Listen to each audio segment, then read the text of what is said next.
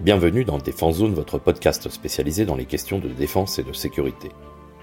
Chaque semaine, en plus de nos entretiens avec des militaires, policiers, gendarmes, entrepreneurs et autres experts du secteur, nous vous proposons un court résumé des actualités qu'il ne fallait pas rater ces derniers jours. Soudan. Comme nous vous en parlions la semaine dernière, depuis plusieurs jours, de violents combats ont lieu au Soudan entre l'armée régulière dirigée par le général Abdel Fattah Al-Burhan et les forces de soutien rapide, les FSR, dirigées par le général Mohamed Hamdan Dagdou. Ces affrontements ont lieu dans plusieurs villes, dont la capitale Khartoum, et on dénombre actuellement plusieurs centaines de morts, des milliers de blessés et des dizaines de milliers de déplacés. En marge des combats, il a été rapporté qu'un convoi diplomatique américain a été attaqué et l'ambassadeur de l'Union européenne en poste à Khartoum a été agressé dans sa résidence. Face à cette situation, plusieurs pays ont décidé d'évacuer leurs ressortissants présents sur place. Pour lancer une telle opération, plusieurs conditions doivent être réunies.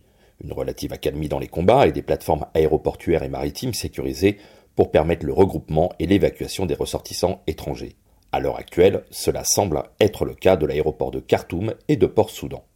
Malgré ces difficultés, une opération de résévac a été lancée le 22 avril par plusieurs pays dont la France, la Grèce et les États-Unis. Cette opération visait à évacuer le personnel diplomatique européen ainsi que de nombreux ressortissants des États membres. La France a donc lancé l'opération Sagittaire quelques heures après celle déclenchée par le président américain Joe Biden qui avait procédé à une première évacuation du personnel diplomatique grâce à 3 CH-47 Chinook avant d'envoyer une dizaine de C-17 vers Khartoum. Paris, de son côté, avait mis en alerte ses forces stationnées aux Émirats arabes unis et à Djibouti. Un pont aérien a été établi entre Khartoum et Djibouti. Le premier appareil s'est posé dans la capitale soudanaise le 22 avril à 21h. Au total, les armées ont effectué 9 rotations, 7 en A400M et 2 en C-130 Hercule, et une rotation de la FREMM Lorraine entre Port-Soudan et Jeddah en Arabie saoudite, qui a pris à son bord le personnel des Nations unies en poste au Soudan. Le 27 avril, le bilan de l'opération Sagittaire était de 150 militaires déployés, dont un nombre important de forces spéciales, un des commandos a d'ailleurs été blessé lors d'une évacuation dans la ville, et près de 900 personnes de 80 nationalités différentes évacuées, dont plus de 200 Français. Ministère des Armées. L'exercice majeur des armées, Orion 2023, est entré dans sa 4e et dernière phase le 19 avril. Cette manœuvre sans précédent simule une opération militaire de grande envergure avec la participation de forces armées de 14 pays alliés. L'objectif principal d'Orion est de renforcer la préparation opérationnelle interarmée et l'aptitude des armées françaises à répondre rapidement aux conflits de haute intensité. La France est le pays cadre de cette coalition multinationale et fait face à un adversaire fictif de puissance équivalente. Les opérations militaires se dérouleront dans tous les milieux, terre, air, mer, y compris l'espace et le cyberespace, ainsi que dans tous les champs immatériels, informationnels et électromagnétiques. Cette dernière étape de l'exercice a commencé avec l'armée de l'air et de l'espace pour établir une supériorité aérienne sur l'ennemi. Ensuite, les forces terrestres seront engagées dans un combat symétrique pour arrêter l'avancée des unités adverses Mercure et permettre la libération de la région Arnland. Pendant 19 jours, 12 000 militaires, dont 1700 alliés, seront sur le terrain avec 2600 véhicules tactiques et une quarantaine d'hélicoptères, sur une zone d'action terrestre comprise entre Besançon et Amiens, soit une zone de 400 sur 250 km. 750 sorties aériennes sont prévues dans le nord-est, le massif central et le golfe de Gascogne, avec une cinquantaine d'avions de chasse, une dizaine d'avions de transport et des drones. Le milieu maritime sera également concerné depuis l'Atlantique. L'exercice comporte également une part virtuelle au scénario, avec l'emploi d'une division complète et de contingents alliés simulés. Les forces auront à subir plusieurs cyberattaques ainsi que de nombreuses campagnes de désinformation sur les réseaux. Pour le ministère des Armées, cette dernière phase d'Orion vise à atteindre 3 objectifs principaux. La conduite d'une opération de haute intensité face à un adversaire de même envergure, l'intégration des effets opérationnels dans tous les milieux et tous les champs, ainsi que la capacité à intégrer des forces armées alliées et partenaires dans cette manœuvre. Marine nationale. Mercredi 19 avril, le sous-marin nucléaire lanceur d'engins SNLE Le Terrible a effectué avec succès son premier tir depuis son retour de grand carénage. Le missile balistique Mersol M51, certainement la version .2, a été tiré depuis la baie d'Audierne au large du Finistère vers une zone située en Atlantique Nord, à plusieurs centaines de kilomètres de toute côte. Il s'agit du 6e tir d'un missile M51 effectué par SNLE de la classe Triomphant et du premier depuis juin 2020. Ce tir, sans charge militaire, a été coordonné par la Direction Générale de l'Armement, la DGA, et la Marine Nationale, qui ont pu suivre l'intégralité de la trajectoire de vol du missile en utilisant des moyens de DGA essai de missiles et ceux du bâtiment d'essai et de mesure Monge.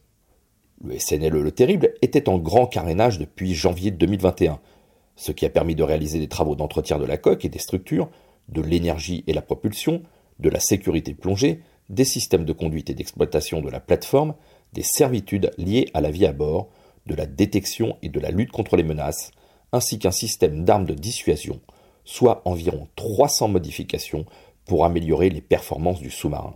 Cette hyper, pour indisponibilité périodique pour entretien et réparation, étant sur le point de se terminer, il était maintenant nécessaire de vérifier le système d'armes du Terrible avant son retour dans le cycle opérationnel. Le ministre des Armées, Sébastien Lecornu, s'est félicité du succès de ce tir d'essai qui, selon lui, matérialise la crédibilité et la robustesse de la dissuasion nucléaire française. Les missiles 51.2 emportent de nouvelles têtes océaniques, les TNO, d'une puissance de 100 kilotonnes. La version suivante, appelée M51.3, est en cours de développement et aura une portée plus élevée, ainsi que de meilleures capacités de pénétration des défenses antimissiles adverses. Ministère de l'Intérieur. Il y a maintenant une semaine, le ministre de l'Intérieur et des Outre-mer, Gérald Darmanin, annonçait le lancement de l'opération Wambushu, reprise en mahorais, à Mayotte. Celle-ci avait plusieurs buts. Stopper une partie de l'immigration illégale en expulsant les personnes sans papier, le démantèlement de plusieurs bidonvilles où ils résident et la lutte contre la délinquance organisée. Dans ces trois domaines, le chantier pourrait être qualifié de pharaonique. En effet, la population clandestine venant des Comores ne cesse de progresser. Les bidonvilles, souvent seul refuge pour de nombreux habitants de l'île dont près de 80% vivent sous le seuil de pauvreté, sont de plus en plus nombreux.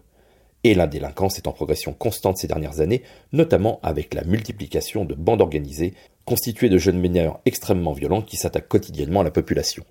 Un rapport de l'INSEE de 2021 qualifia même le 101e département français de, je cite, « hors norme » en matière d'insécurité.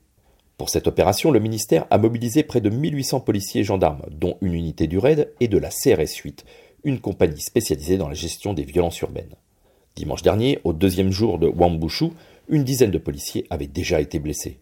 Entre affrontements physiques avec les bandes de délinquants, juridiques avec une décision du tribunal stoppant la destruction des bidonvilles, et diplomatiques avec le gouvernement comorien qui refuse d'accueillir ses concitoyens expulsés, l'opération s'annonce particulièrement compliquée. Mais le ministre a réagi sur les réseaux, insistant sur le fait que l'opération menée à Mayotte est, je cite, « difficile mais extrêmement résolue », et d'ajouter que « ce qui met en danger la population, c'est l'insalubrité, l'insécurité et la non-reconnaissance du droit de propriété ». Fin de citation. Drone. AeroVironment, le concepteur américain des munitions rodeuses Switchblade 300, a annoncé le mercredi 26 avril que la France avait officiellement commandé ses armes 10 mois après le début de rumeurs d'achat. Le 24 mars, AeroVironment a été informé d'une nouvelle commande d'un lot de munitions Switchblade 300 par le bureau de projet Tactical Aviation and Ground Munition, le TAGM de l'US Army. L'enveloppe supplémentaire de $64,5 millions est destinée à la fourniture de systèmes à 2 armées étrangères, dont l'armée française. Le nombre de systèmes acquis par la France n'a pas été précisé, mais on parle de 70 drones, dont les premières livraisons devraient avoir lieu dès cette année pour une fin de livraison en juillet 2024. Actuellement, le système Switchblade 300 est une arme importante dans l'arsenal des systèmes sans pilote des forces armées ukrainiennes et a donc fait ses preuves en emploi opérationnel. Avec cette acquisition, ce sera la première fois que les militaires français utiliseront des munitions rôdeuses. Elles serviront aussi d'outils de formation en attendant des solutions françaises éventuellement issues des appels à projets Colibri et Larinae lancés par la DGA et l'Agence Innovation Défense. La version améliorée, Bloc 20 du Switchblade 300, est dotée de nouveaux capteurs haute résolution, d'une autonomie de plus de 20 minutes et d'un nouveau système de contrôle de tir à écran tactile qui permet aux opérateurs de s'entraîner, de planifier et d'exécuter des missions plus facilement. Voilà pour l'essentiel de l'actualité cette semaine. Pour en savoir davantage sur cet univers et pour découvrir tous nos articles et reportages, rendez-vous sur notre site internet défense-zone.com. Pour plus de brèves, d'articles de fond et de photos, nous éditons également tous les 3 mois un magazine papier que vous pouvez recevoir en étant abonné à notre espace premium. Il vous permettra aussi d'avoir accès à des contenus exclusifs sur nos différents supports. Vous trouverez tous les liens nécessaires dans la description de cet épisode. En attendant, nous vous souhaitons une bonne journée et nous vous donnons rendez-vous la semaine prochaine pour un nouveau résumé de l'actualité des forces de défense et de sécurité.